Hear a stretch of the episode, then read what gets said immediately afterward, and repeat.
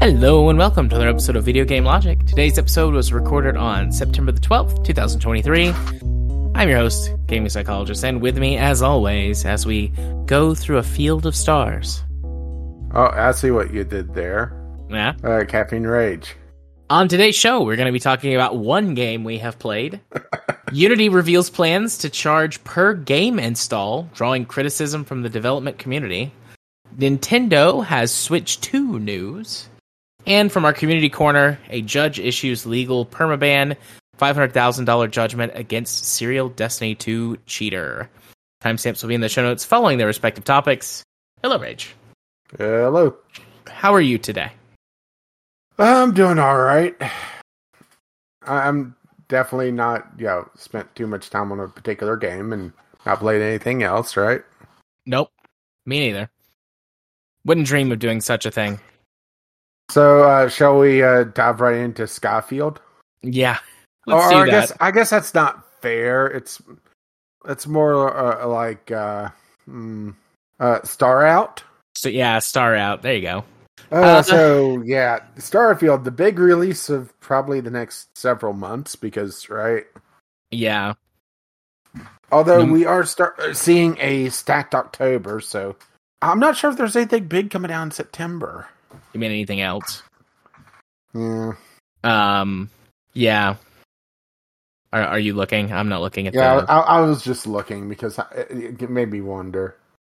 Um, I mean, Mortal Kombat One, which is the reboot of Mortal Kombat, uh, reboot of Dead Space. I mean, there's definitely stuff, but yeah, not not stuff that I particularly care about. Yeah. Because Fair that's kind enough. of the problem, right? Yeah. I don't. I don't pay as much of attention to releases as I as I used to. Not even for the show. It's like, you know, I got I got stuff to do. I got life to live. Mm, Most of the new stuff that comes out's hot garbage, anyways. Got to wait for it to go through three or four yeah. cycles of post release development. hmm let the modders get it, you know, take their their turn to make the game good. Yeah. I'm, Speaking I'm of- still look, I'm still looking at the releases. The RoboCop game is supposed to come out in November. Well, that's interesting. I like RoboCop. Although every movie after the first one is is both worse and less necessary. Mhm. And the RoboCop reboot is mm, not very good, to be polite. I didn't have as much problem with it, but it wasn't great either. It was mediocre. I think that's the problem. Uh, Yeah. Speaking of which, let's get back to Starfield. right so yeah Oh. i mean to i mean let's just go ahead and say this up top like we are going to do starfield for a game club but because of one how awful the game runs and i have I'm having a worse experience with you on that one because i'm on Hmm. nvidia hardware and you're on an amd hardware yeah. but how awful the game runs and just how wide the game is and notice my specific choice of words there wide there's a lot to cover but it definitely like feels like you don't hate it which was interesting to me i think if you had Uh, said i, think hate that- it I think that's more shocking to you.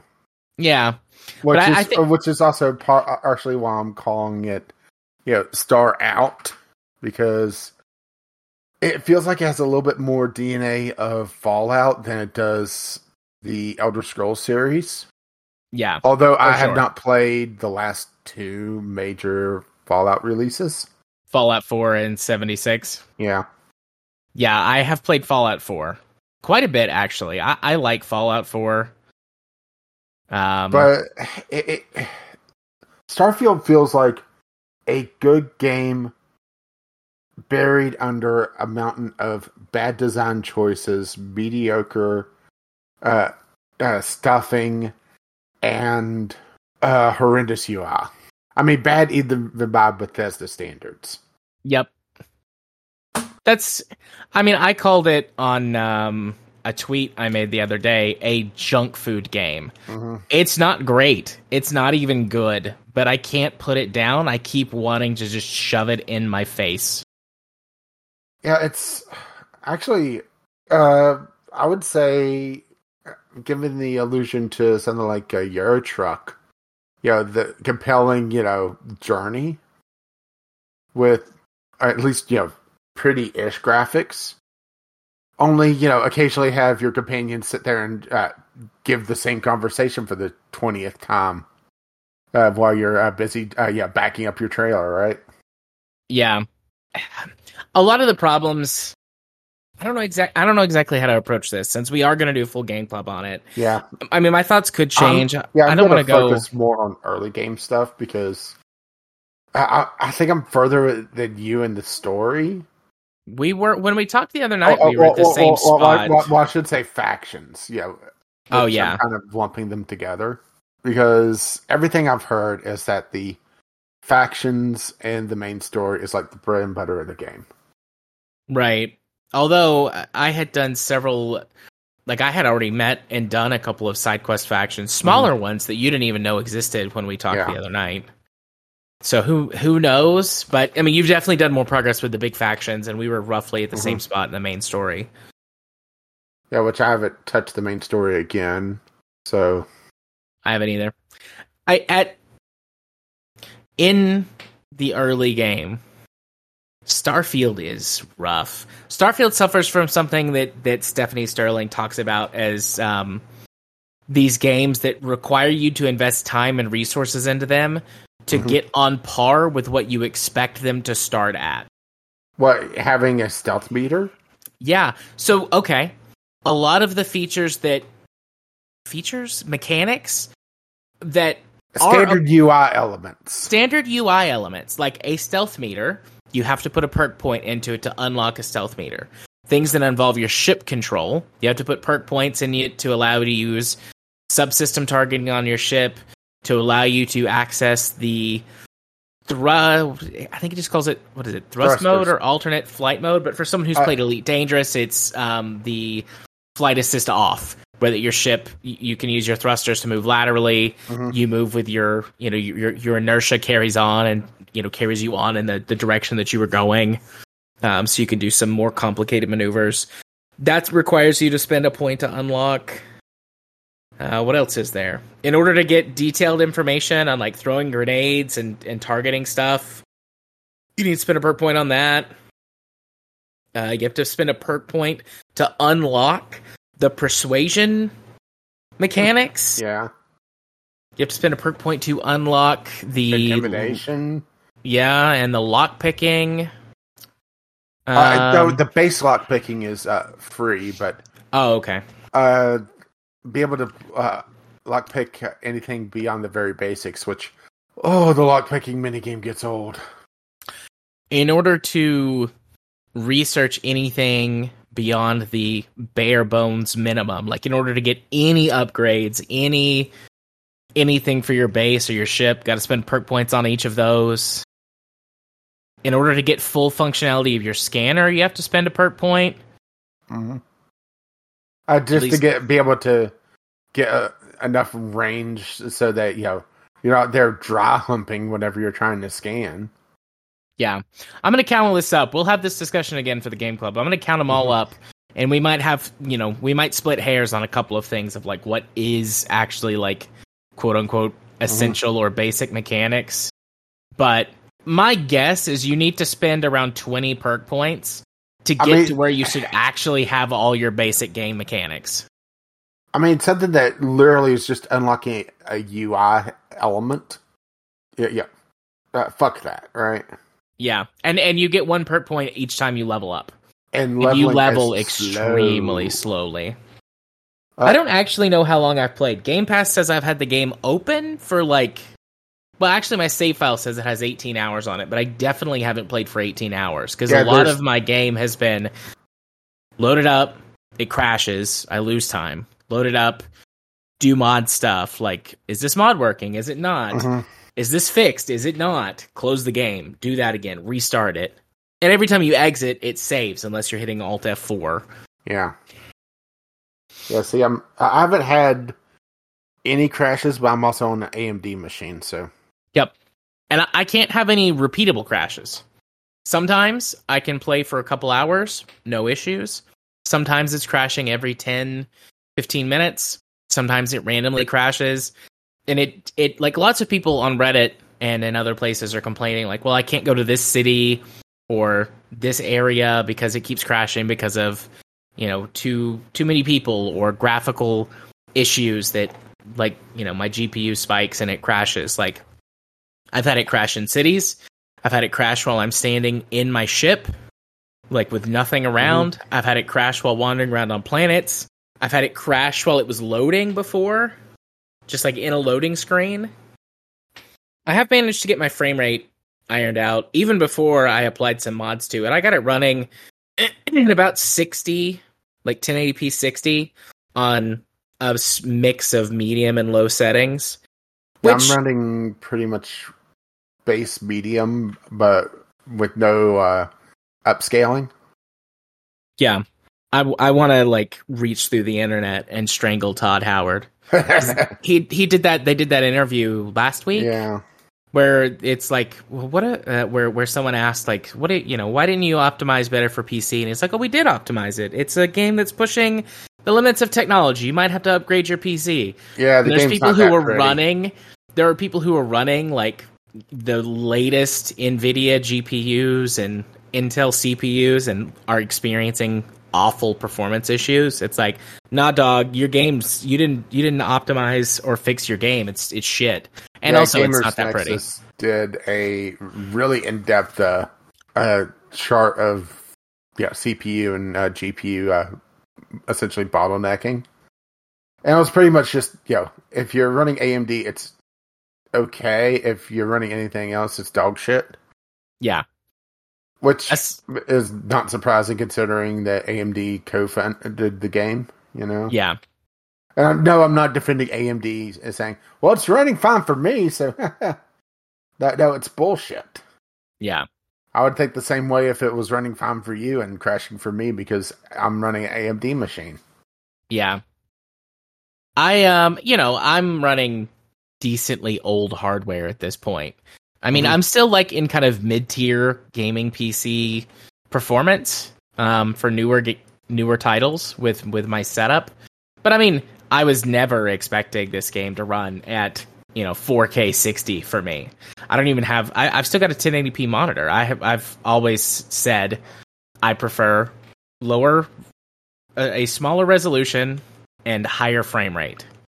Um, I sit, you know, maybe two feet from my screen. My eyesight's dog shit, anyways. Like, I don't need all them extra pixels. That's not helping me. Higher frame rate, smoother gameplay. Mhm. So I was expecting to get 4K 6 or not 4K, sorry, 1080 60 at around medium settings. So it's performing worse than I expected, but not what I would call uh, awful in terms of, you know, the graphics settings. I mean, Graphics- there's places that are just there's no excuse for the performance. Yeah, no. When you're when you're alone on your ship or in a building where Mhm. it's not rendering all of the outside everything, like it's it should not run that badly. Um, Uh, have you been to Neon yet? no, I haven't been to Neon yet. Okay, uh, Neon is essentially their version of Cyberpunk uh, 2077. Only it runs far worse than uh, Cyberpunk did on release. Nice. Uh, I was, I get in the upper 50s, low 60s. I, I am running v, uh, with a VSync, so yeah, that that does limit my upper cap. Yeah. But Neon, I take a good like 10 FPS hit immediately. Yeah. New New Atlantis, which is the early game biggest city you can go into and has lots of performance Mhm. issues. I'm taking I, I'm I'm hitting 50 FPS in there probably. Um, that's the only place where I I sustain a lower than 60 uh 60 FPS. Occasionally on planets or when something's loading, like it'll dip, Mhm. but like sustained sub 60 new atlantis is the only place that that happens Yeah, So there, I- there there's cities out there that's just gonna uh, bend your computer over. Yeah, that's fine. We'll deal with them when when I get there. Yeah, I'm not sure if it's actually required for you to go to uh, like Neon, which uh, it's essentially Cyberpunk meets meets like New Vegas or, or not New Vegas, Las Vegas. Uh, sorry, I was uh, thinking, uh, you know, the- Fallout. the- uh, yeah, the good Fallout, right? Yeah, but I, I just have uh, some major gripes with the game. I, what I wouldn't give for, you know, the jetpack to actually be a jetpack, right? there's a mod for that. Oh, there is. There is. I haven't tried it yet, but I saw it. Um, I think it's called Continual Jetpack or Continual Boost Pack, something like that. Let me go look for it for it while you're. Yeah, I'm I'm looking for it now, but I haven't found it yet. It, the the the boost pack is about as powerful as a wet Taco Bell fart. The only time that's actually useful for any traversal is on low gravity or zero G areas. And beyond that, it just is sad. And there's uh, the game relies heavily on fast travel. Like getting to places is a long slog sometimes. I, I'm sorry. The phrase relies heavily on fast travel is a is a massive understatement. like oh boy i'm i'm not gonna i think what i'm gonna say for game club because i i want to want to go play no man's sky and elite dangerous to have some fresh comparisons for this but th- the games of no man's sky and elite dangerous these space exploration games are based around going into space and exploring it and doing stuff. And bethesda took that concept and threw it out the fucking window because any interaction with your ship other than space combat is very lengthy and boring and repetitive and doesn't actually work the way that they claimed it would. Like or hell, it- the the the there's very little reason to have a second ship beyond of you know just finding a bigger one unless because you can't even know- have like a proper fleet as far as I know. I don't know if this is the case or not when it comes to ships to move things between your bases because I don't even have the resources yet to have multiple functioning bases where with ships transporting materials between them. And I don't know if you have to have those ships to serve as your you know cargo ferries between your your outposts. You can set that up. I know that you can do that, but I don't know if it just like uses some generic ships it spawns in I think it uses generic ships. which is a really big missed opportunity. But we'll I'll, I will get to that because I want to do the base building and the ship building. I don't care as much for the story or for Mhm. like, which is weird because usually I'm a story guy, but like Bethesda stories like have gotten worse and worse over the years, and this story is so so. I mean, yes, but also it's so standard. Like there's a weird artifact that's alien in origin and you touch it and it gives you a vision and you join the super secret group and you go find the rest of them and there's going to be some mystery. I just know it. And you're going to go to the space end magic. you're going to go to the end of the galaxy and get some space magic and answer a big question about some precursor race that came before us like I've seen this done better. I've seen this story done many times before and better, so I don't care. I want to break the base building and the shipbuilding system. I want to like Oh, don't get worry, in it's there pretty on broken them. to start with. So I, I messed with the base building a little bit, and it's also infuriating.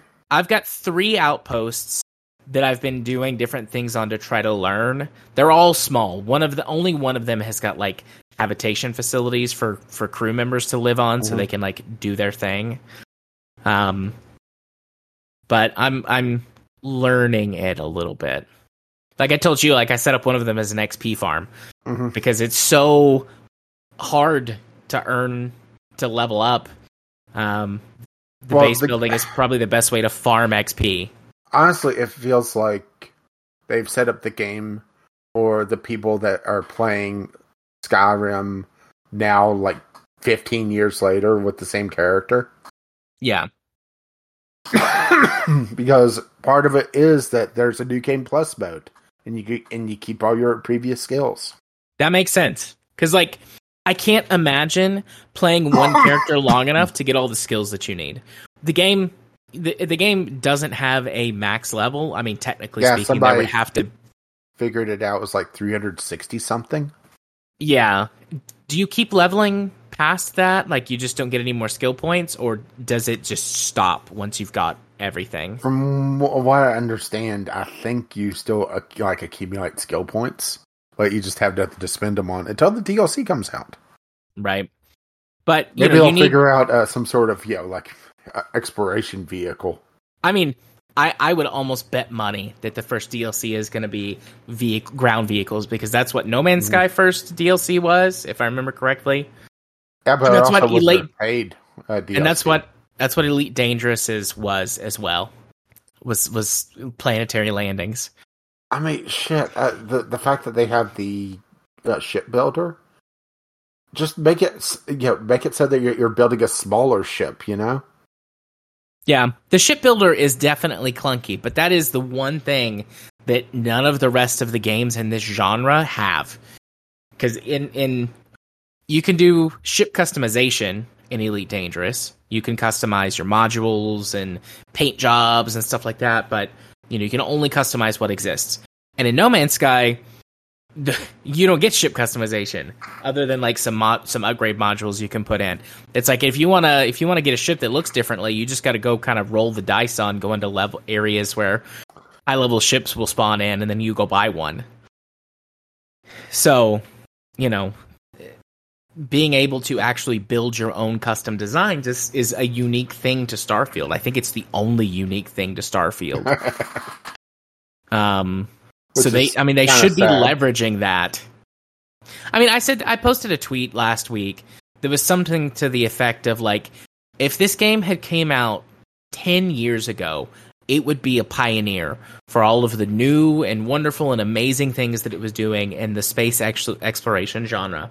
But it feels like someone took release day, um, No Man's Sky, and release day Elite Dangerous, and said, "Oh, let's smush those together and make a game out of that." And the map size from Mass Effect One, only the Mako uh, fell through the map, so they think that you're supposed to walk the entire path. Yeah, that whole thing of like you can land anywhere you want to go on planets and explore e- everywhere on a planet. Technically, it's true, and of course, as we all know, the technically correct is the best form of correct. Mhm. But whenever you land, it procedurally generates an area within like a kilometer radius of your ship. Uh, and that's a few kilometers, actually. Okay, well, a few kilometers radius of where your ship lands, and that's the explorable map. And when you get to the edges of the map, you have to go back to your ship and pick a new landing point. And I'm doing air quotes because it's just fat, you know, a loading screen. It's just fast travel, but fly to a new place on the planet and then do that again. Whereas both in No Man's Sky and Elite Dangerous, I mean, it takes so long in Elite Dangerous because they actually use real scale planets. Mhm. But you can get in your rover or an Elite Dangerous or, or your ship and just fly around the planet at ground level or just above ground level. So, I mean, I'm not surprised that Todd Howard slash Bethesda lied about the Mhm. game that they made. Todd Howard is a pathological liar who is unable to create a game that does what oh my god, he's uh, Peter Molyneux with hair. and I don't think he's quite as bad as Peter Molyneux yet. Cuz Todd's claims are just like, yeah, the game works. It's optimized. You can go over there if you want to. We've got all these cool skills in the game. And it, it it's not and it doesn't and you can't. But it's not like, yes, this game will change your life. We're using the technology to link the soul of the developer with the soul of the gamer to tell No, a no, no, story. No, wait, wait, wait. That's not a lie. Uh, it's just boring. the soul of the developer is boring because it's a AAA game. Occasionally, there's an interesting set piece that pops up, uh, but everything else is just it's it's like a piece of toast that has had like a couple pieces of little drops of butter put on it. So occasionally you take a bite and like, oh, that was okay, and then it's just dry, dry, dry, dry, dry. I don't hate it though. Yeah, that's that's the. I think part of the reason why I don't hate it is that it's not an Elder Scrolls game. I can't look at this and see. Well, this is a worse version of this game that uh, was the worst version of this game, and this worst version of this game.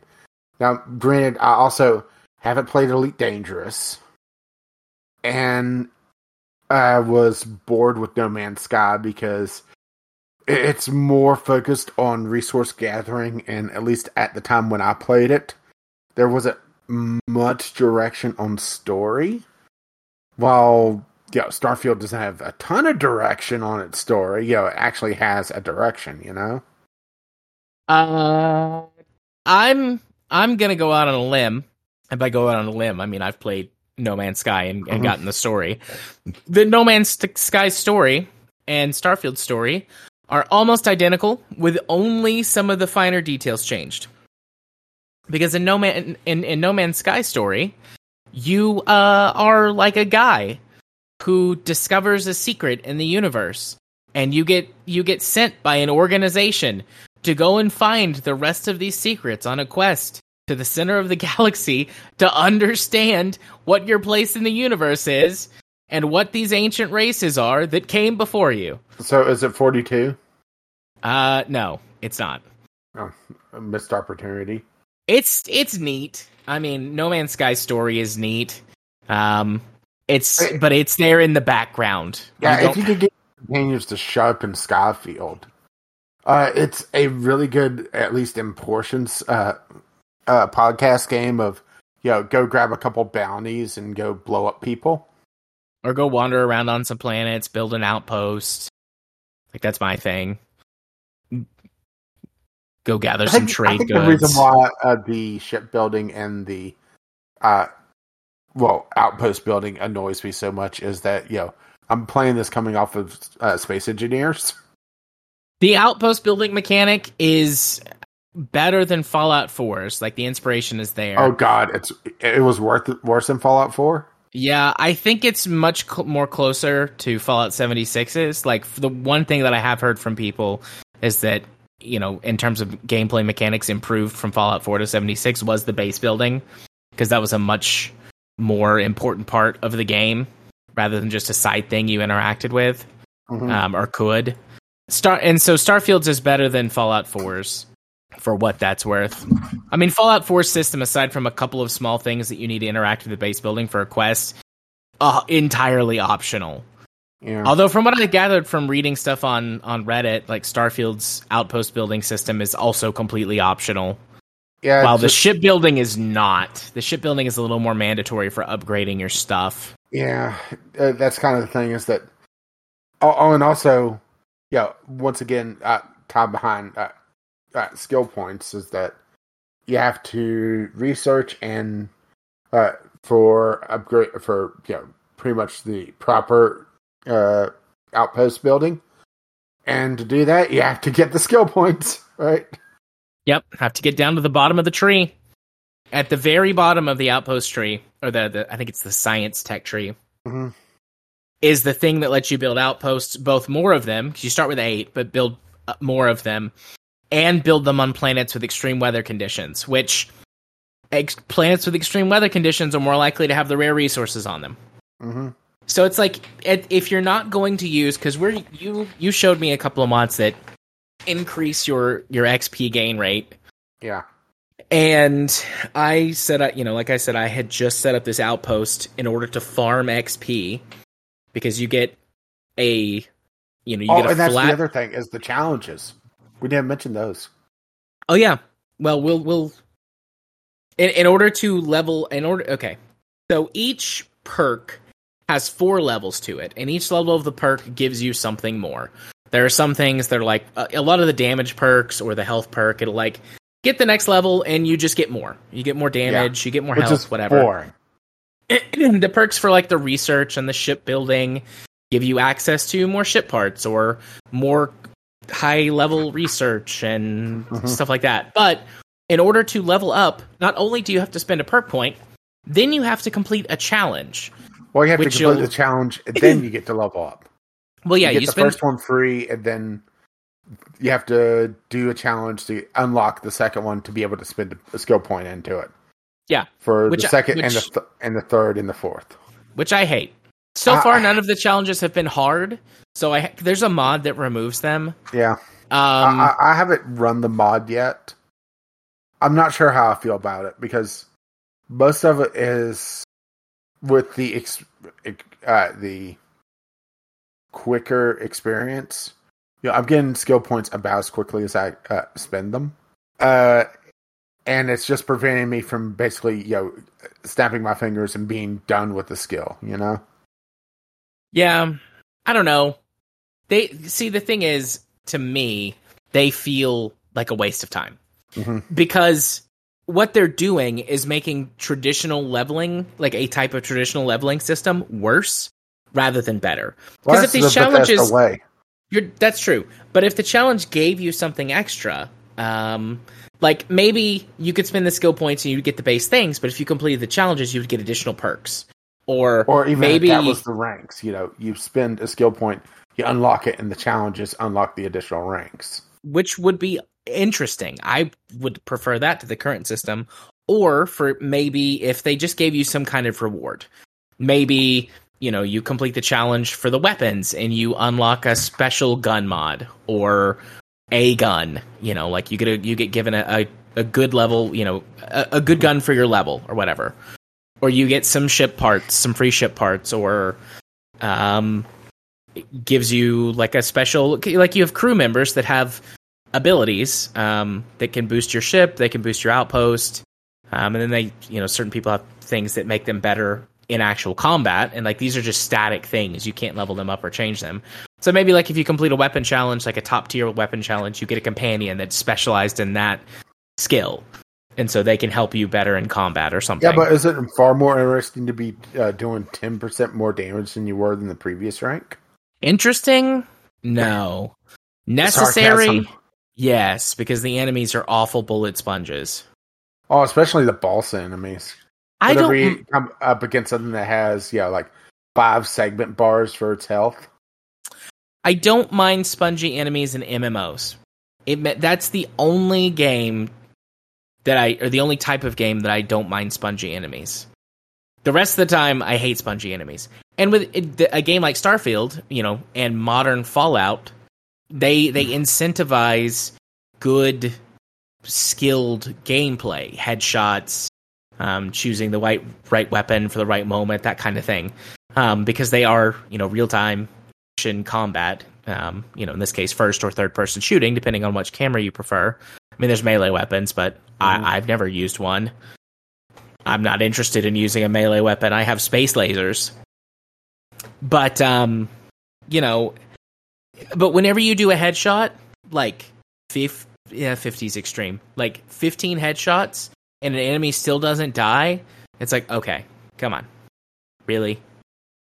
And Or, I or even better, whenever they're cowering behind a ladder, you try to shoot them and it hits the uh, physics box for the ladder. Yeah. So I, I grabbed a mod that's called No More Spongy Enemies, but I don't think it's working. If it is working, God, I'd Mhm. hate to see what these enemies are like without this mod. Because as you, I, I looked it up, the the like um, rule that it uses Mhm. for enemies is that every time they level up, they get a flat health boost plus um, an additional modifier, like when they hit certain thresholds. Mhm. So, you know, that like for every level they are, like they've got their base health, like if it's hundred, and then they're level ten, so you get they get an extra twenty health for every level. So they start with hundred health, they're level twenty, or sorry, level ten. So that means they've got three hundred health, and then if they have something in front of their name, like Mhm. they're uh, a commander or a commander, or well, and some of like the rarity enemies have got tags in front of their name that I I cannot remember what they are, but it's like Mm. you know it'll say like angry spacer yeah. or or reckless spacer or something like that. Well, Mhm. then that guy also gets an additional percentage boost because he's got a tag, and I uh, for like it's an extra like 10% for every level that they are on that rarity scale. Mhm. Um, so, you know, you could fight like a level 10 enemy that has 600 health, and your gun might only do 10 damage a shot, depending on what level you're at. Like, my most powerful weapon um, only does like 30 damage a shot. And that's also the thing with leveled weapons. And makes me want to not engage with the uh, weapon mod uh, aspect of things. Even though, yeah, I really can't because, hey, guess what? Most of that's locked behind a skill po- tree. Yep. Uh, my strongest uh, gun. Well, okay. Well, it depends on how you define strongest because I'm running Star UI, so I could also see my DPS. Uh, I have a couple handguns that do like thirty and forty uh, damage, and one has like a what's called a binary trigger on it, so it's essentially double tapping every pull. Yeah. And then I got my minigun, which absolutely shreds things, but it eats up ammo like crazy. But uh, mostly save it for the bosses, or you have the named enemies, or whatever you want to call them. Yeah. It doesn't have great accuracy, but if I'm close enough to them, it just essentially deletes them. But yeah, I have to keep that thing fed, and also uh, eventually, it's I'm going to hit a point where yeah, that's going to be less and less effective. Yeah. It's it's so interesting. Like my feelings on this hmm cuz I don't I don't I don't hate it. I- I've complained about it a lot, but I don't feel like it's bad. It's just Right. not good either. But I don't yeah, it's not but it's also not good. I don't love it. I don't even know if I like it, but I want to play it. I keep wanting to play it and I don't know why. I don't know why that is. Other than think like that there, there, like I said, there's glimmers of a far better game here, but the problem is that it's so buried that it, oh, and also the fact that so many like just simple controls are not highlighted. Like I blew your fucking mind saying press the space bar uh, after putting one point of pounding in to be able to activate thrusters, because the skill tree does not say what thrusters do. No, the skill tree just says okay. So I I, I opened Starfield because I wanted to look at my my gun and Uh-huh. see what actually had the highest DPS. But while I'm sitting here, the skill tree for that says, um, piloting rank one. You can now utilize ship thrusters. That's it. That's all it says. You Mhm. can't click on it for an additional tooltip. You can't hover over it for an, addi- an additional tooltip. When you sit in the pilot seat, it doesn't tell you press spacebar for thrust thrusters mode or whatever. Mhm. So my assumption, because the second one says increase ship turn rate and maneuverability. So my thought was, well, it gives you like the boost, like Mhm. even when you don't have the skill. So it just maybe it just makes the boost stronger. But no, that's not what it does. No, yeah, hold down space and either hit WASD or also the mouse control also works. And it basically allows you to pivot in place while car- while the momentum carries you forward. Uh, sort of like the uh, Newtonian flight in the old, or I guess the reboot Battlestar Galactica. Yeah, well, uh, Elite well, I- Dangerous I- does that too. well, I was giving a uh, another pop culture uh, idea of how it worked. Oh, okay, sorry. Uh, Freelancer also had it. Yep. where you can essentially be uh, going on uh, a momentum driven uh, path and rotate in place to be able to either follow an enemy or make a very sharp turn and doesn't say it anywhere shipbuilder doesn't uh, mention how you can paint your entire goddamn ship in a couple clicks or even how to change uh, essentially floors on the shipbuilder uh, so that you're you, know, you can actually attach things right Yeah. All right. So my strongest weapon is my double-barreled shotgun, which I which I have lovingly named Doom Guy. hmm Um, and it has a DPS of 243. Uh, my minigun, I think, is 370 ish. I know it's uh, in the 300s. Yeah. Although I think that 243 would only be if it hits with Yeah. every single pellet. So I mean, if you swapped out uh, to slugs, yeah, I could swap it to slugs, but I'm not going to. Just like you, like until I'm a much higher level, I don't even want to engage in the weapon customization. I did a little bit just to kind of play with it, but you know, I still Yeah, have I've, I've only done like minor things. Like uh, one gun I had for quite a while, I put a barrel stabil- stabilizer on it uh, that gave it like twenty percent accuracy. yeah. I don't think I have access to be able to put scopes on yet, because that would be like my main thing, right? Yeah, I have. I I have, have, a couple the, weapons that have scopes. I've got Oh, and- all of the tier one upgrades unlocked, but like Mhm. the tier one scope is for some weapons you get glow sights, and for some weapons you get like um not a red dot scope, but a holographic scope, Huh? which is not good. Maybe for a pistol or something, but you want you want uh, you need better stuff for like your rifles. You can't make a sniper with that. Yeah, which okay, so here's another confusing element about Starfield is how its loot works. So uh, occasionally you'll come across something that's uh, uh, a rarity uh, that's not just white. You know, it- your, your typical MMO rarity rainbow, you know? Yeah. And all that means really is how many mods are come pre-installed on it. Uh, which you don't necessarily have to have unlocked.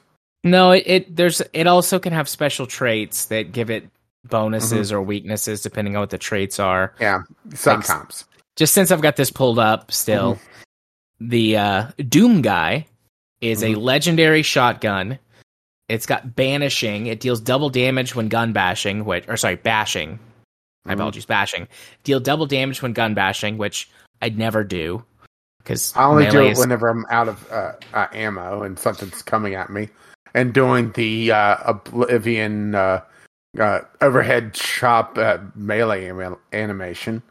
Because I'm like 95 percent sure that's the same animation that they've used for like the last 15 years. Yeah. But so it's got bashing, it's got crippling, deals plus 30% damage on the next attack after hitting a target's limbs. Which that one is pretty nice actually. That one comes into play a lot. And then concussive, small chance to knock down targets. I've only Mhm. seen that activate once. So either it like I'm just killing too many enemies outright that it would activate on otherwise, or its percentage chance to hit is like less than one. hmm Or it could be, you know, uh, it has a chance to proc, and then it's on one pellet. Yeah. I also could see them doing that. Yeah, uh, well, there's also a secondary rarity system that's not colored. Um, look out for stuff like calibrated balance. Yeah, I've seen that. and doesn't never highlights those, but if it's you know the pretty colors, right? Yeah, there's like modified and calibrated, and Mhm. you can have uh, like I don't know. I, I I carry almost nothing in my inventory, but yeah, they'll they'll have names, and it's just like you know they come with extra pre-installed mods, and might be a little better. So Oh, we we are so mixed on this game, aren't we? And imagine this is our early discussion.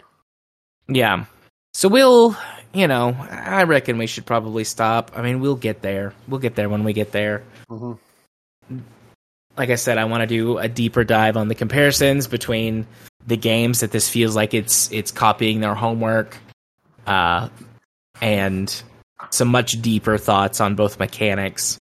And I mean, I know I'm going to get through the story, so might as well check that out. You know, talk Mhm. about that too when I when we do. But yeah, so on to our first news topic of the week.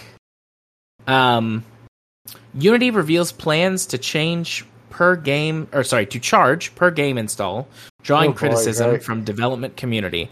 Now we were sent this as a community corner, but you, I think, had already Uh, pulled it for yeah, a news I- topic. Yeah, I already had it on the news topic, so well, we do thank Jim uh, for dropping it for us. I just had already gotten it, and this is going to be the big topic of the week anyway.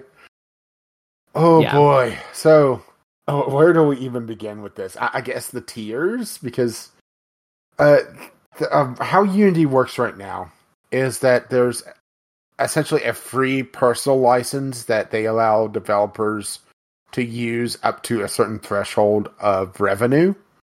And then past that, you pay a licensing fee to Unity. And then past that, there's a secondary, you know, essentially big boy publisher at one. And uh, they're basically making, well, first of all, they're making Unity uh, uh, development assets always online because, right? Yep. And they're making it so that the low tier, uh, okay, uh, let me get the chart here. They are backpedaling a little bit and saying uh, they cl- uh, they are clarifying the changes are not retroactive or perpetual, noting that will only charge once for a new install made after the first of January 2024. You know how nice of them, right? Indeed. Uh, the fees do apply to all games currently on the market, meaning that should any existing player of an older game that exceeds Unity's various thresholds decide to reinstall it after January 1st, a charge will, will be made. Which, so for uh, Unity Personal and Unity Plus, which uh, th- this is such a mess, right? Yeah. Uh, and this is also a developing story within the last, you know, yeah, few hours. Um, uh, a revenue threshold of two hundred thousand uh, dollars, U.S. dollars, or a uh, two thousand uh, two hundred thousand install threshold. You're charged twenty cents per install, which doesn't sound like a lot when you say it that way. Yes. But imagine a game gets uh, released and uh, they put out, uh, yeah, well, it doesn't do well, but they put it out into a like humble bundle. That could be a lot of installs. Yes, it could. D- depending it could on how lot. they handle it. Uh, if a developer puts out a demo that gets popular, right?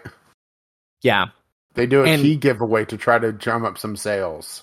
It's crazy, huh? Yep. And you might be saying, well, you know, what about why do you say a demo or why do you say this or that? I mean, it's the Unity engine. It's, it's the Unity in, engine, yeah.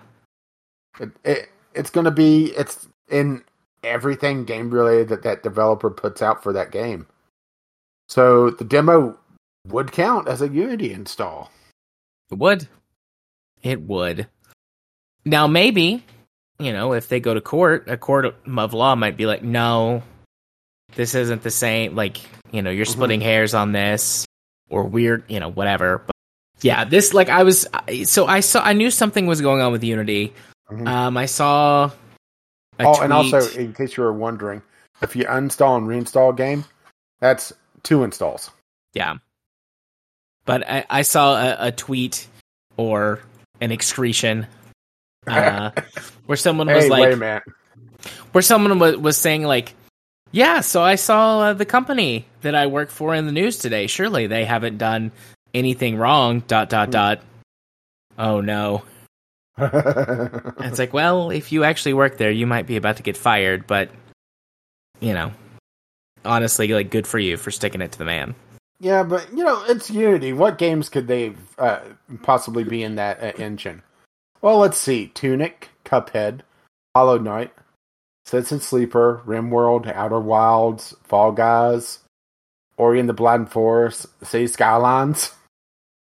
Which, hey, I say Skylines too. That's going to be in Unity, isn't it? Is it? Are you asking, or are you saying it sarcastically? I'm, I'm, I'm, I'm not sure if they are changing. Now, now I'm, now I'm double checking myself. Uh oh, it's Unity. Yep. Uh, is uh, say say Skylines two is will be based on Unity. Oh boy, right? Yeah. Let's see. Some examples of games that use the Energy Unity engine are Among Us, ooh, Beat Saber, Genshin Impact, yeah, Pokemon that's Go. That's that's going to hurt them because I really think this is going after the mobile the mobile market more than anything else. Yeah. Among Us, Beat Saber, Genshin Impact, Pokemon Go, Super Mario Run, Iron Man VR. I forgot that existed. PC Building Simulator, Pillars of Eternity, Kerbal Space Program, Hearthstone. Ooh. Temple. Run, Monument Valley, Return of the Obra Dinn, Hollow Knight, RimWorld, Subnautica, Death's Door, Gunfire Reborn, and then it has dot dot dot and many more. Okay, so it looks like the fees kick out and once you get over the threshold. So uh, over 200,000 installs, which that's for the life of the product, though. That's the thing. It's not per year. Yeah, it's uh, the install threshold is life to date or the revenue threshold. So it makes me wonder if you know you were going to see some of the like the humble bundles start to not feature a lot of indie games anymore because yeah, why would an indie developer want to eat into the two hundred thousand? Yeah.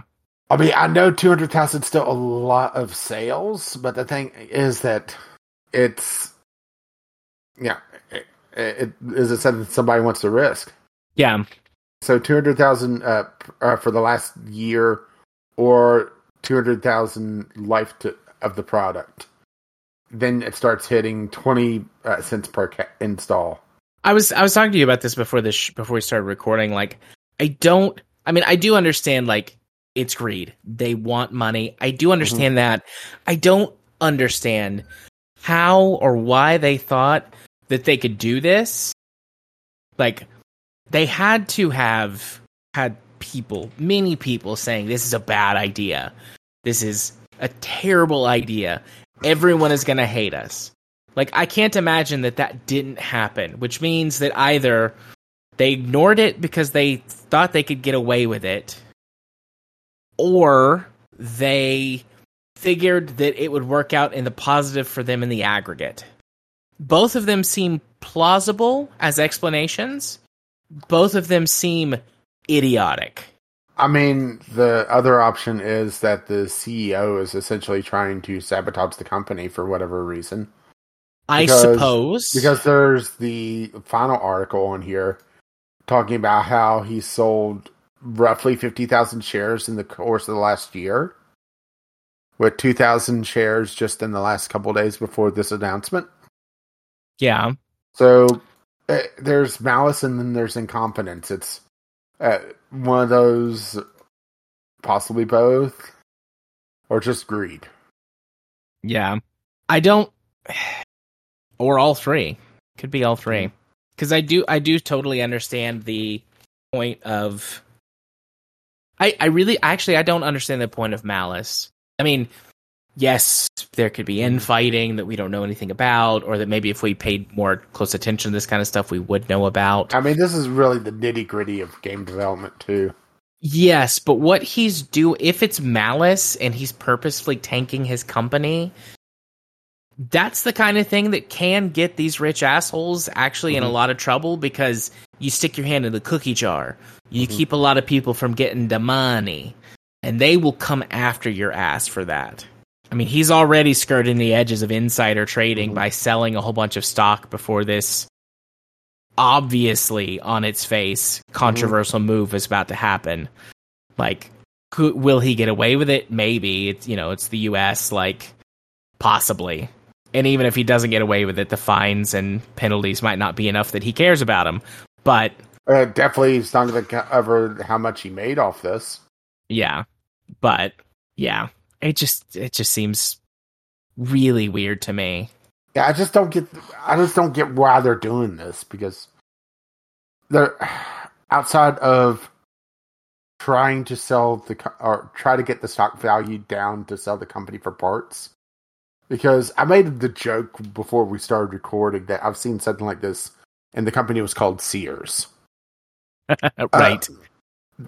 Uh, the CEO came in, or ACO came in. I'm blanking on their name, and they basically wanted to sell off the company for parts. So they pushed down the stock value to the point where they had to essentially foreclose because they wanted to sell the real estate. Because think about it, used to be Sears stores were fucking everywhere Yep. and honestly in some prime real estate locations because it was an extremely old company so Yep, they were in every down. shopping mall. They had plenty of, um, you know, center of town or near center of Mhm. town properties. i mean i remember my local sears Uh, uh, for uh, for those who uh, are too young to understand, Sears uh, uh, it was essentially a store version of Amazon before Amazon. As a matter of fact, if they just had monetized their or uh, had put their catalog online to be able to buy online and make it secure and uh, yeah, get people to trust them, they would have been Amazon. You know, a good like ten years before Amazon became a thing. Yeah. And I'm just thinking that Unity has some sort of asset that he's willing to sell off now. Uh, and is doing uh, it's not pump and dump, but just a dump. Yeah. Quite Because possibly. that- that's that's the only thing I could think of that makes this make any sort of sense outside of just stupidity. Because he's been with the company for a long time. So, oh, there- it's either that or yeah, there's something going on behind the scenes that, uh, and he's wanting to ruin the company uh, to take him down with him. You know, if I'm going to hell, I'm taking you with me. yeah. I wonder what that asset could Th- be, though.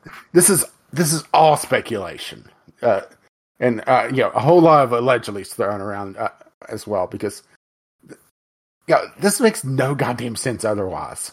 Yeah. It doesn't. there could be some sort of patent or something that they have. I suppose I'm still like can't fathom what would Mhm. be expend you know what would be worth it but like yeah it has to be something it Mhm. has to be they wouldn't do it if there if it wasn't worth it to them hmm And I'll be damned if I can figure out what it is outside of you know pure speculation. Yeah. and I'm just wondering also on uh, the fact that the fees will, will kick in over a lifetime of uh, of uh, installs. At least if I'm reading everything right. I have a feeling we're going to see games starting to get pulled from stores that you know are starting to get towards that threshold that just aren't making a ton of money these days. yeah i i yep i would venture to say you're correct on that one also i expect that there's going to be lawsuits if they actually try and enforce this it doesn't go into Mhm. effect until next year Yeah. Um, if they try to enforce it, I would expect a lot of lawsuits. I mean, Or there are class action. yes, but there are some games that I didn't realize used Unity that Mhm. do. Um, as- you know, particularly Genshin Impact, Pokemon Go, and Hearthstone. Like those are games Mhm. that I could see their, you know, their parent companies or their, you know, owners. Well, how about we throw out a few more? Subnautica. You, what's Um, the the developer of Subnautica? Uh, no, I'm having to click a link for it. Uh, Unknown Worlds. Have they done anything else, or is it just Subnautica? Unnatural Selection 2, Subnautica Below Zero, uh, Moonbreaker, though I'm not familiar with Moonbreaker. Looks like it came out last year. They've been around since 2001. Perfect World has a 40% stake in Unknown Worlds Entertainment. It's the controlling interest. Oh, I know it sold them. hmm Let's see, Unknown Goose Game, or Untitled Goose Game. Um, Right, Krafton. South Korean video game developer Krafton, which are the developers behind or the owners uh says they're known for having developed PlayerUnknown's Battlegrounds and TERA, which is an MMO, owns Unknown Worlds now and allows them to operate as an independent game studio. Mhm. I'm assuming as long as they make money, but Yeah, I'm just looking at the. Uh, there, there's not a. Uh, CNN has a like a breakdown of Unity's ten biggest owners, and there's not a uh, you know a, one company that's holding a huge stake. The biggest one is Vanguard Group, okay. and that's at six point one five. ARK Investment Management is at three point five, and then everything else is below three. Yeah, it's, this is just uh, well. First of all, it's still a developing story, so we may have a follow up next week. Yeah. But there's a you know just so many questions about why, and a lot of outrage.jpg on uh, on the Blue Burb. Which I mean, I think there should be a lot of outrage from people. Mm-hmm. you know, I, most of the time, like 90% of the time, I am unequivocally on the side of the people, even if businesses, companies, you know, Mhm. have reasons that I don't find horrible. Even sometimes if they make sense, but this is awful. Yeah, There's- developer uh, released outrage.jpg. Uh, this would harm not only us, but fellow game studios of all budgets and sizes. If this goes through, will delay content and features our players actually want to port our game elsewhere, as others are also considering. But many developers won't have the time or means to do the same. Stop it. What the fuck? Yeah. Uh, I mean, I've joked about yeah, news might making sense at times lately, but this is up there. Yeah. Because, you know, there's just nothing explains this uh, except greed, stupidity, or malice.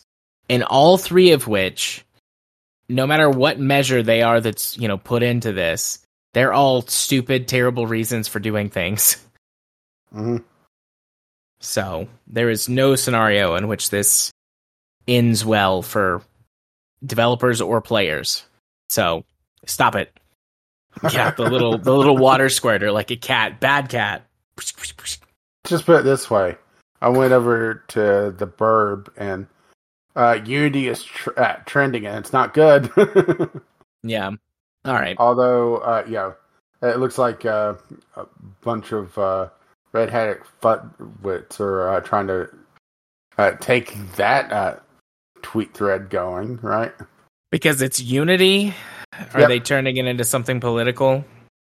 Uh, well, let's just put it this way: I click on Unity uh, on uh, keywords uh, trending, and it's two people that looks like they're missing a few chromosomes with red hats on. Mm. From two uh, posting uh, from two hours ago. It's not a, mistake that yeah they're using the word Unity. Right. All right. Let's uh let's let's get away from this and go talk about something else. Uh Nintendo has Switch 2 news. I uh we have two articles about Nintendo and I just Mhm. put the headline Switch 2. They're both about Switch 2. So the first one of those, uh Nintendo patent suggests that Switch 2 may solve Joy-Con drift. Yeah, by doing what third parties have been doing for the last few years. Yep. So Which is- essentially, from the patents, they're using Hall effect sensors. Yes. They I mean, they will be building a better product by using a Hall effect sensor. I mean, that's pretty much the crux of it. Is that uh, the thumbsticks in the big three's first party controllers are essentially the same mechanically. Uh, yeah, it's just yeah, they're doing different things behind the scenes with them, but hardware wise, they're as close as could be to interchangeable without know, actually being interchangeable. Uh, and this is going to be the first time in a while we're going to see uh, non-mechanical thumbsticks. If Yeah, and- this holds true. And to be clear, like the way, in case you don't know the way that they're working and the, you know, the current Nintendo Joy Cons and the other, you know, big two console manufacturers controllers, and a lot of at this point low end, um, stuff that you get like what not low end, cheap, cheap or old stuff that you get, particularly with like flight sticks and things, is they're just potentiometers, um, yeah, of which some sort.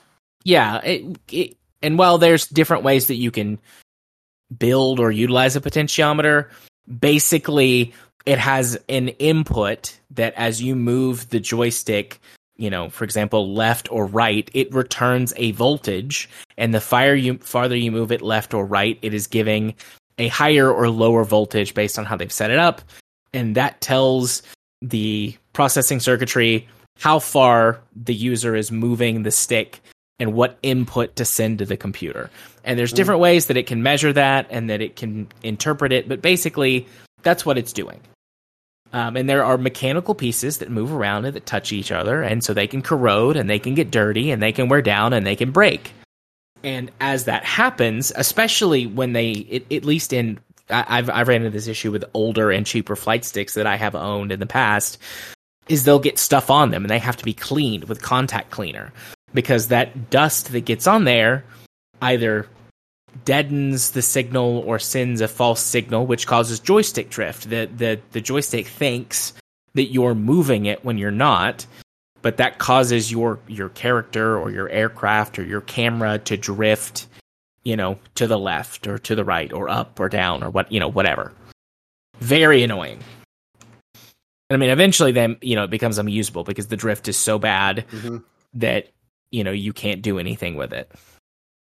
Yeah, the only uh, first party controller I could think of that, not counting some weird like high end pro controller, which I think even the pro controllers on current generation, you know, the two hundred dollar controllers are still using the same, uh, yeah, uh, potentiometers. The only one I could think of that I've seen people talk about is the N64. Actually, granted, the thumbstick there had its own problems, but according to what I've been able to find, it actually had an optical sensor for the thumbstick. It wasn't a potentiometer. It's just they cheaped out on the plastic, so it ground down. So, right? Yeah, I'm I'm looking at the Xbox controllers. Um, my my googling is not not not fooing hard enough. Yeah, let's put it this way: the uh, the pro version of the PlayStation controller, I think they solved it by just having them hot swappable, which Uh, is not yeah. a great way. Even the Xbox Elite controllers, which are there, like Xbox's quote unquote first party pro controller, the it as of 2022, Mhm. because that's when this was this article and guide was written on how to tear down and replace them um yourself they still use potentiometers Yeah, it's a two hundred dollar controller, and it has a yeah a, a sensor that's just gonna, or it doesn't have a sensor. It has a potentiometer that's going to wear down. You know, let's put it this way: I t- searched PlayStation uh uh five potentiometer, and oh boy, right? yeah and using ha- having used my experience with using um ah shit what is it hall effect Mhm. sensors um they're great There is a difference. Uh, there is a feel difference because there's no actual physical contact. I like that better. They don't feel like they don't feel floaty per se. They just they feel more free. Um, I, I which you know I like that better. So yeah, let's just put it this way there's an ebay seller here selling packs of uh, potentiometers for ps5 controllers. That should tell you something right? Yeah, and there was some talk uh, and i it's not in this article about the the hall effect sensor also having fluid in it. Uh, but i'm not sure if that was just somebody misinterpreting the patent and it just isn't mentioned here or it just isn't mentioned.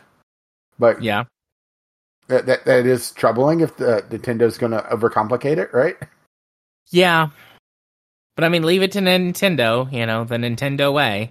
hmm Who knows? Maybe that makes them better. Like I, I don't know. Maybe that would make it better in some way. I don't know how, but maybe it would. But leave it to Nintendo to pull a Nintendo. Yeah, like I said, it, it's not mentioned here, and I haven't found anybody to uh, that's talked about it in a bit. But yeah, I mean, seeing some sort of actual forward step on hardware is nice. So uh, I guess that kind of leads us to the uh, them showing a essentially a prototype of what Games Media is calling Switch Two because right Yeah. uh, at Gamescom. uh, it was only to a select group, and there was some people talking about it after the fact, breaking NDA anonymously, of course. So take everything we're about to talk about with a huge grain of salt on this. Massive grain of salt. Yeah. hmm So the big thing is that it's looking like the Switch 2 is going to have some sort of patented AI upscaling technology that Nintendo's trying to pu- uh, push. They patented that back in 2020, and they're going to focus on be able to upscale to modern resolutions. Yeah. because that's kind of the big issue with the Switch right now is that it puts out a 720p, uh, or or is it 1080? No, it's it's 720 in handheld mode and 1080 in docked mode. Okay, I I can't remember which was which. I can't remember if the screen was smaller and it put out uh uh that in uh, mode as well or what. So there's some talks about them doing some uh heavy uh, lifting with uh, some uh, scaling technology to be able to bump up to modern resolutions with possibly up to 4K. I'm sh- you can't see me. I'm shaking my head. Yeah, right. I don't the patent included a diagram which showed a 540p image being upscaled to 1080p once. It does, however, mention that other upscaling processes, including upscaling to 4K, would be possible with it. I I, I need I, mm, I I have an aside. I Uh, uh, upscaling is not a replacement for native resol- resolution. upscaling techniques are getting very good though. Much better than they used to be. I mean, it's not a perfect. It, It's Mhm. not perfect. It's not as good as running at a native resolution. Downsampling is interesting. Mhm. um, and can can provide some increased details. But um, upsampling is neat technology that, that I think is really useful and can be Mhm. leveraged really effectively. Um, but no, I want to talk about just a minute, and who know, I actually don't know if it'll be just a minute, but Oh, I Oh, cannot stand. I have hated this for years. We keep we developers Developers, These com- developers, developers. these console manufacturers keep fucking pushing higher and higher resolutions and higher graphical fidelity to the detriment of games and gameplay experiences. If the way that depth of field and the human eye works, you start, I mean, we have already hit major diminishing returns. The only the only time like if you're if you're sitting a couple of feet away from your screen and you have a decent monitor with good backlighting and good enough pixel dens- density there are already major diminishing returns for the average person going from 1080 to 1440p and we're not like we're not at 2k we're not at 4k we're not at 8k for TVs, there's a little bit more. Like there's there's less. There's less benefit because you're sitting farther away from your screen. So more pixels are more difficult, if not impossible, for your eye to pick out at this higher resolution. The only thing that should be pushing for 2K or 4K or higher is VR because the screen is so close to your eye, you need that pixel density to essentially fool your eye into thinking you're looking at an, a distant image as opposed to a screen that's inches away from your retina. I hate that the push is for these things that have much less positive impact than getting a game that runs at 60 or 90 or 120 frame rate frames per second. Like we should like if I was in charge of the gaming industry, this is my fucking old man rant. if I was in charge of the game industry, there would be an Uh, Yeah, it- it immediate halt. There would be an, an immediate halt for 10 years, no more graphical development. We want optimization, higher frame rates. I, I had okay. But uh, but Todd Howard uh, caps you in the back of the head. We did optimize. One of the people that lives in my house. I don't know if I told you this story or not. I definitely wanted to tell it on the podcast and I forgot about it. So I'm glad we're talking about this. One of the people that lives here in my house plays No Man's Sky. Oh, and he no. plays it on the Xbox. And that's all he's ever played it on. That's all he's ever played is console games. He's never had a Mhm. gaming PC. He's never played it. And I went downstairs to talk to him about something, and I was like, I need you to pause that. Like, not because it was distracting me, like the game running, but because it runs at sub 30 FPS Oh God. on the Xbox, it's all it was giving me a headache. He's like, "Why?" And I explained that to him. And he's like, "I can't tell. I don't know what you're talking about." I'm like, "Okay. You keep playing. I'm going to go upstairs on my on my desktop. I'm going to install No Man's Sky I'm going to put you on a planet. And I'm going to let you play. I'm not going to say anything. I'm going to let you play. And if it takes you more than 60 seconds to understand w- what I'm talking about, I will be surprised. And I did. It, I, I, you know, it took me 15 minutes to get installed and to get down on a planet. And then I, I called him upstairs and he sat down. He started playing at my computer and he was like, it, within 20 seconds, he was like, oh, this feels better. Like everything's more responsive. Mm-hmm. Everything looks a lot sharper. And part of it is my PC is, even though it's by modern PC gaming standards, kind of middle, you know, middle, you know, middle level gaming PC, it's still leagues more powerful than the Xbox One. And so he's like, "Oh, I just thought that that was like you could run the graphics better on your computer." And I'm like, "Yeah, this is this is running at uh 90 hertz. It's the game is running 3 times faster Over three. over three times faster than it's running on your Xbox. Like the controls are more responsive, everything is smoother. The screen, like there's less screen tearing, there's less blurriness, there's less hitching and and things. And he played up here for like I don't know ten minutes, and he was talking me through things that were like better and easier because the game ran more smoothly and at a higher frame rate. And he goes back downstairs after he finishes. you ruined them. And then he calls me. Like he calls me on my phone and he's like i hate you. And i say and i go did i ruin console gaming for you? He's like yes. I need a i need a gaming pc i'm like yes.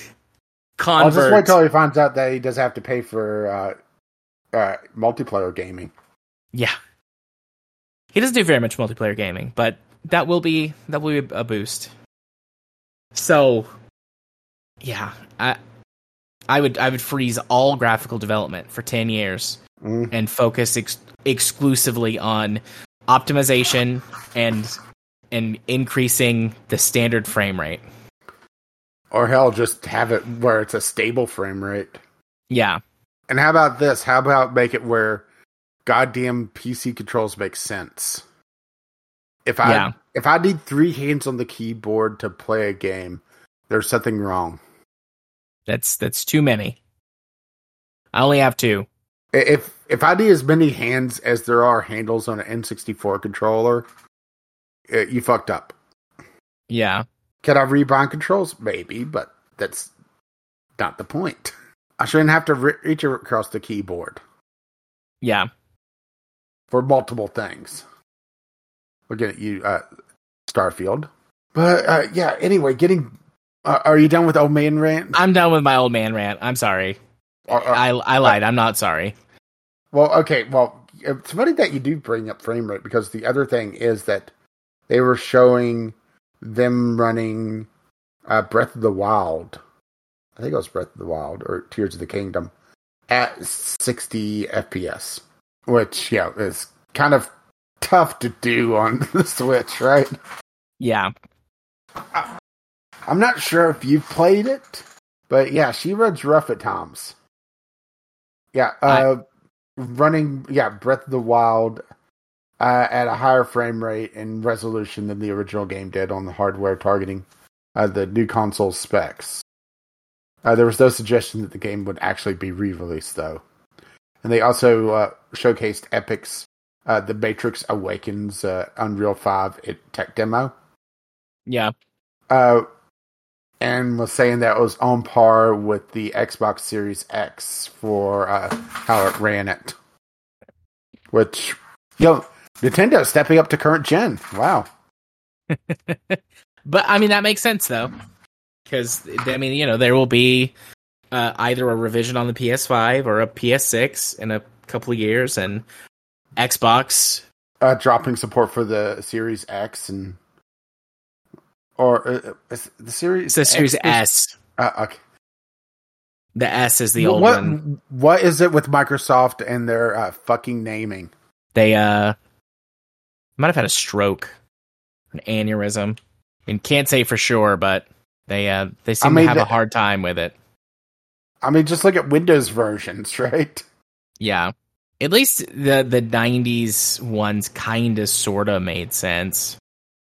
you know, 95, 98, 2000. hmm But after that, yeah. Uh, right. I, I mean, it, it's getting about that time that we're going to see a Nintendo uh, release because they're on like this half step with the console generation, and I do think that they're going to keep uh, the primary function of the Switch where it's both a console and a handheld. I'm not sure if it's going to be in the same form factor or if we're going to see something different on that.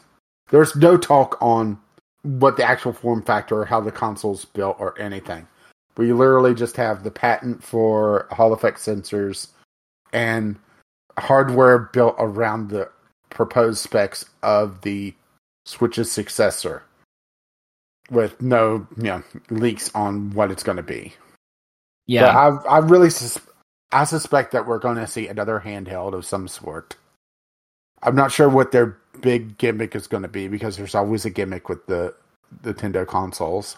I'm not sure if they're uh, going to go like the Switch Lite and make the Joy Cons built in, especially since they're going to have or potentially have Hall, Hall effect sensors. So it's not as much of a risk to have the uh, non uh, detachable Joy Cons. I do like the detachable Joy Cons though. yeah, they are nice for some things, but uh, for other things, yeah, it, it's just a gimmick, you know. Can hold my hands in really comfy positions. hmm I gotta get a Switch. I'm I'm I'm buying a VR headset next week. I know somebody who's selling the what is it, the Oculus Quest 2 hmm uh for like a hundred bucks. Damn. And like like I know this person and like they're just like having kind of a, a fire sale, like everything must go Mhm. in from in their life kind of deals. Uh-oh. Um, but like, I know that it works, and it's complete. So I was like, hell yeah, I'll buy that for a hundred bucks. Are you kidding? But anyways, you know, I was I was gearing up to to buy a Switch or a Switch Lite or something. You know, because after I you know I talked a while back about my my ex friend who uh effectively stole it from me, Mhm. my old Switch. Yeah. I, I, I disconnected the Switch from the account. I never heard from him though, but hmm you know, I guess he assumed that's a lost cause. But anyways, I was gonna buy another Switch, but now I'm gonna buy a VR headset. So we get to talk about that soon. Yeah, and uh, see what the uh, uh, Switch successor does.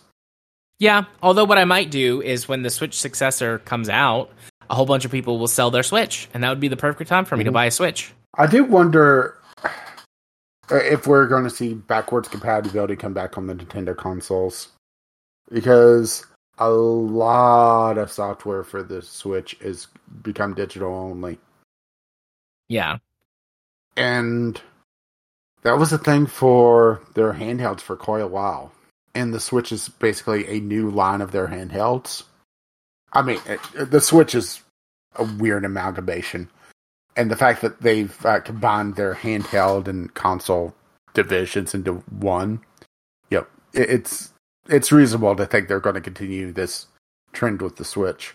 Are we Yeah. going to see backward compatibility or some sort of compatibility mode?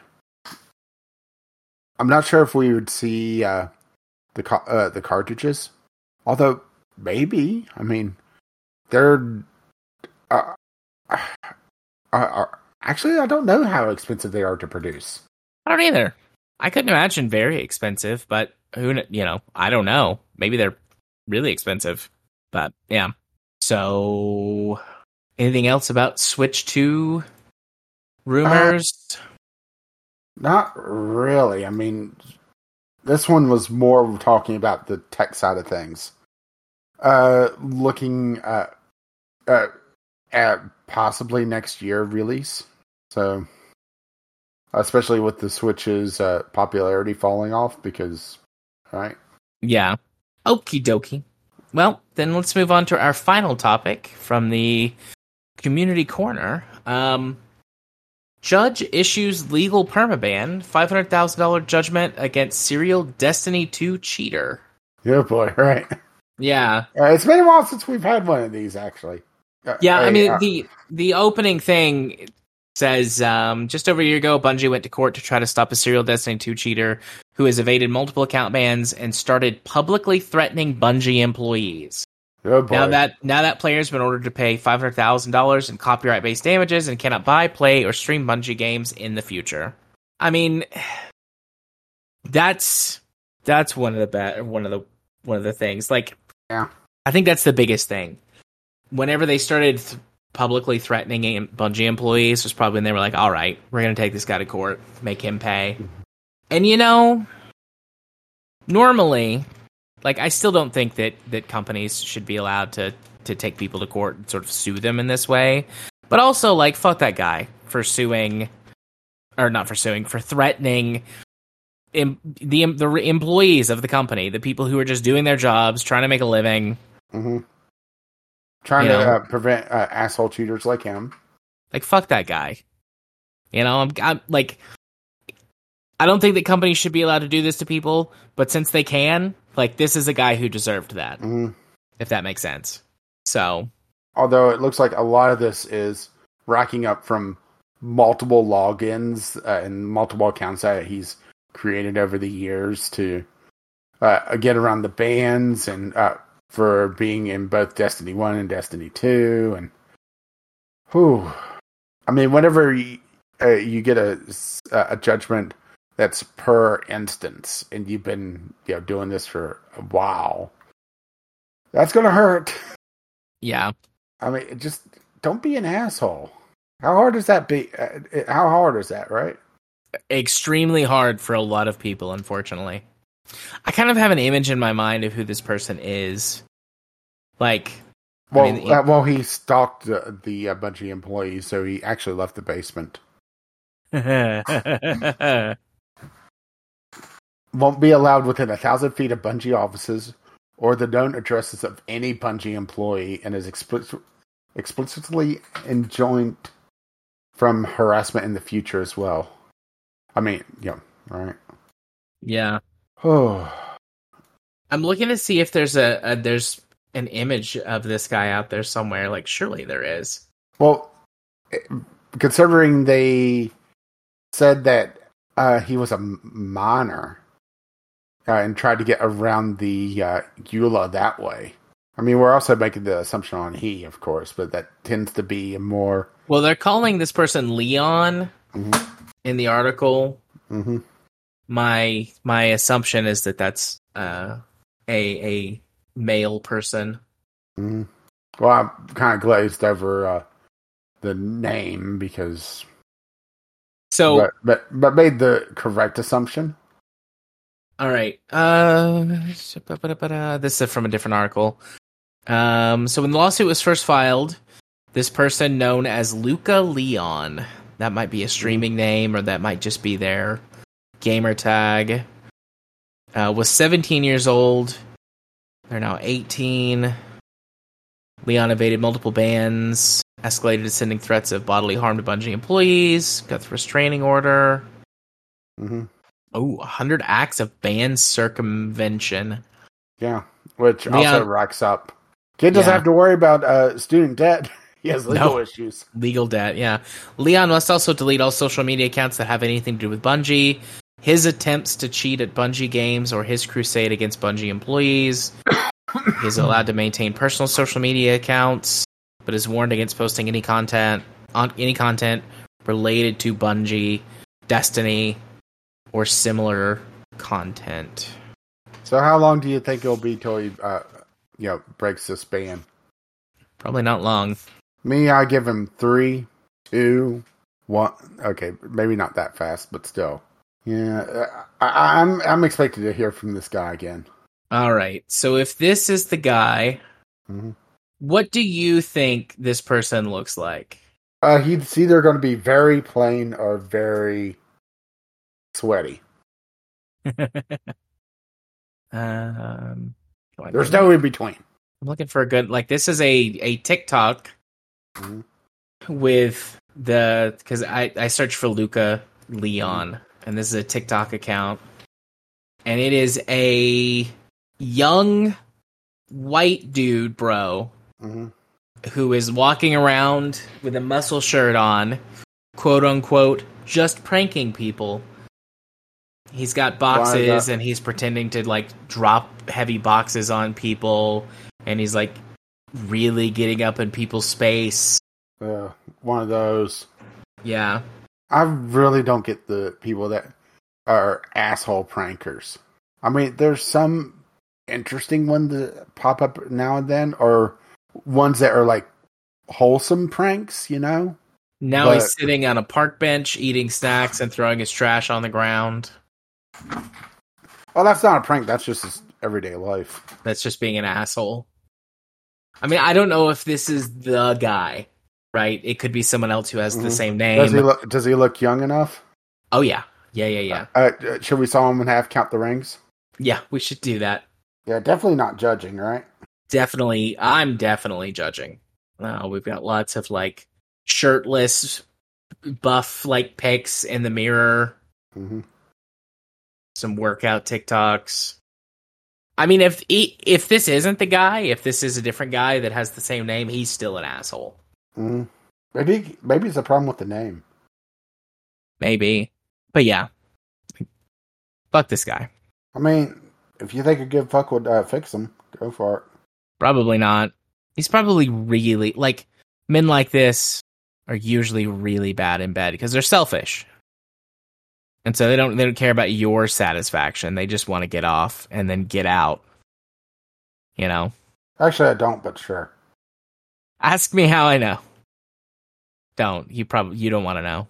The listeners probably don't want to know I've got my eyes. Yeah. All right. Uh, I mean that does it for our news topics of the of this week. For all of our topics of this week. Rage, if people want to send us stuff for the community corner or just to entertain us or make fun of us or whatever, how do they do that? We could drop by this the Discord, which you can find a link to that over at vglpodcast.podbean.com. Email us, vglpodcast on, uh, well, the email, or the Blue Bird by VGL Podcast over there. Indeed. And hey, Rage, why don't you hit them with your socials? Oh, I've been Caffeine Rage. I still maintain my account over on the Blue Bird, uh, Gaming OCR, but don't really post anything anymore because fuck Elon Musk. Yep. That is true. Fuck that guy. Uh, maybe you should. May- may- may- Maybe you can, yeah, know, blow his mind and blow his mind. Allegedly. I mean, let's be real. I, I I would love to show him a good time if you know what I'm saying. Teach him a thing or two. I mean, I hear that he's already the power bottom for Putin. So, Right? Uh, well, uh, as we try to get away from that image, right? Right. Did what? Did you give all your socials? Well, I got Uh, distracted by St- uh, Steam Caffeine Rage. right. And you've been? I have been Jared. You can find me on Twitter. I'm still going to call it Twitter. Twitter forever. Um, at JMA4707. I still tweet about things off and on, kind of randomly. Um, you can also find me uh, on our Discord at jarthur, or my, my Discord username is jarthur4707. Find me on Steam. You can send me a smoke signal. Um, you know, look me up on oh what was i got an email the other day some of my like i i don't know how i feel about this some of my really like my work from grad school i got a notification that it was being cited in a in a couple of like uh, aggregate studies um i don't know how i feel about that but so that you know if you want to read some psych research papers like you can google my name and it'll show up in sources cited and some upcoming uh psychology research papers. Woo. And yep, yep. I I don't think I did my best best work in grad school. I think I'm doing my best work now, but I'm not writing any papers now. So academia is weird. But anyways, yep. That's that's my stuff. And once again, you could reach us, vglpodcast at gmail.com with your letters, voicemails, game related topics. Tweet them to us, VGL Podcast. Yes, we're still calling them tweets. Or drop out the Discord, which you can find a link to that all the way at the top at VGL Podcast. Or, yeah, VGLPodcast.podbean.com. And if it's to spread the love, you can find us on your podcatcher of choice. Our lovely, lovely patrons have made this madness possible. You can find out more about that over at patreon.com slash podcast. And our intro and outro music is On the Ground by Kevin MacLeod. You can find his work over at incompetech.com. And as always, as his lovely music starts to roll across my voice. Bye bye now. See ya. Bye bye.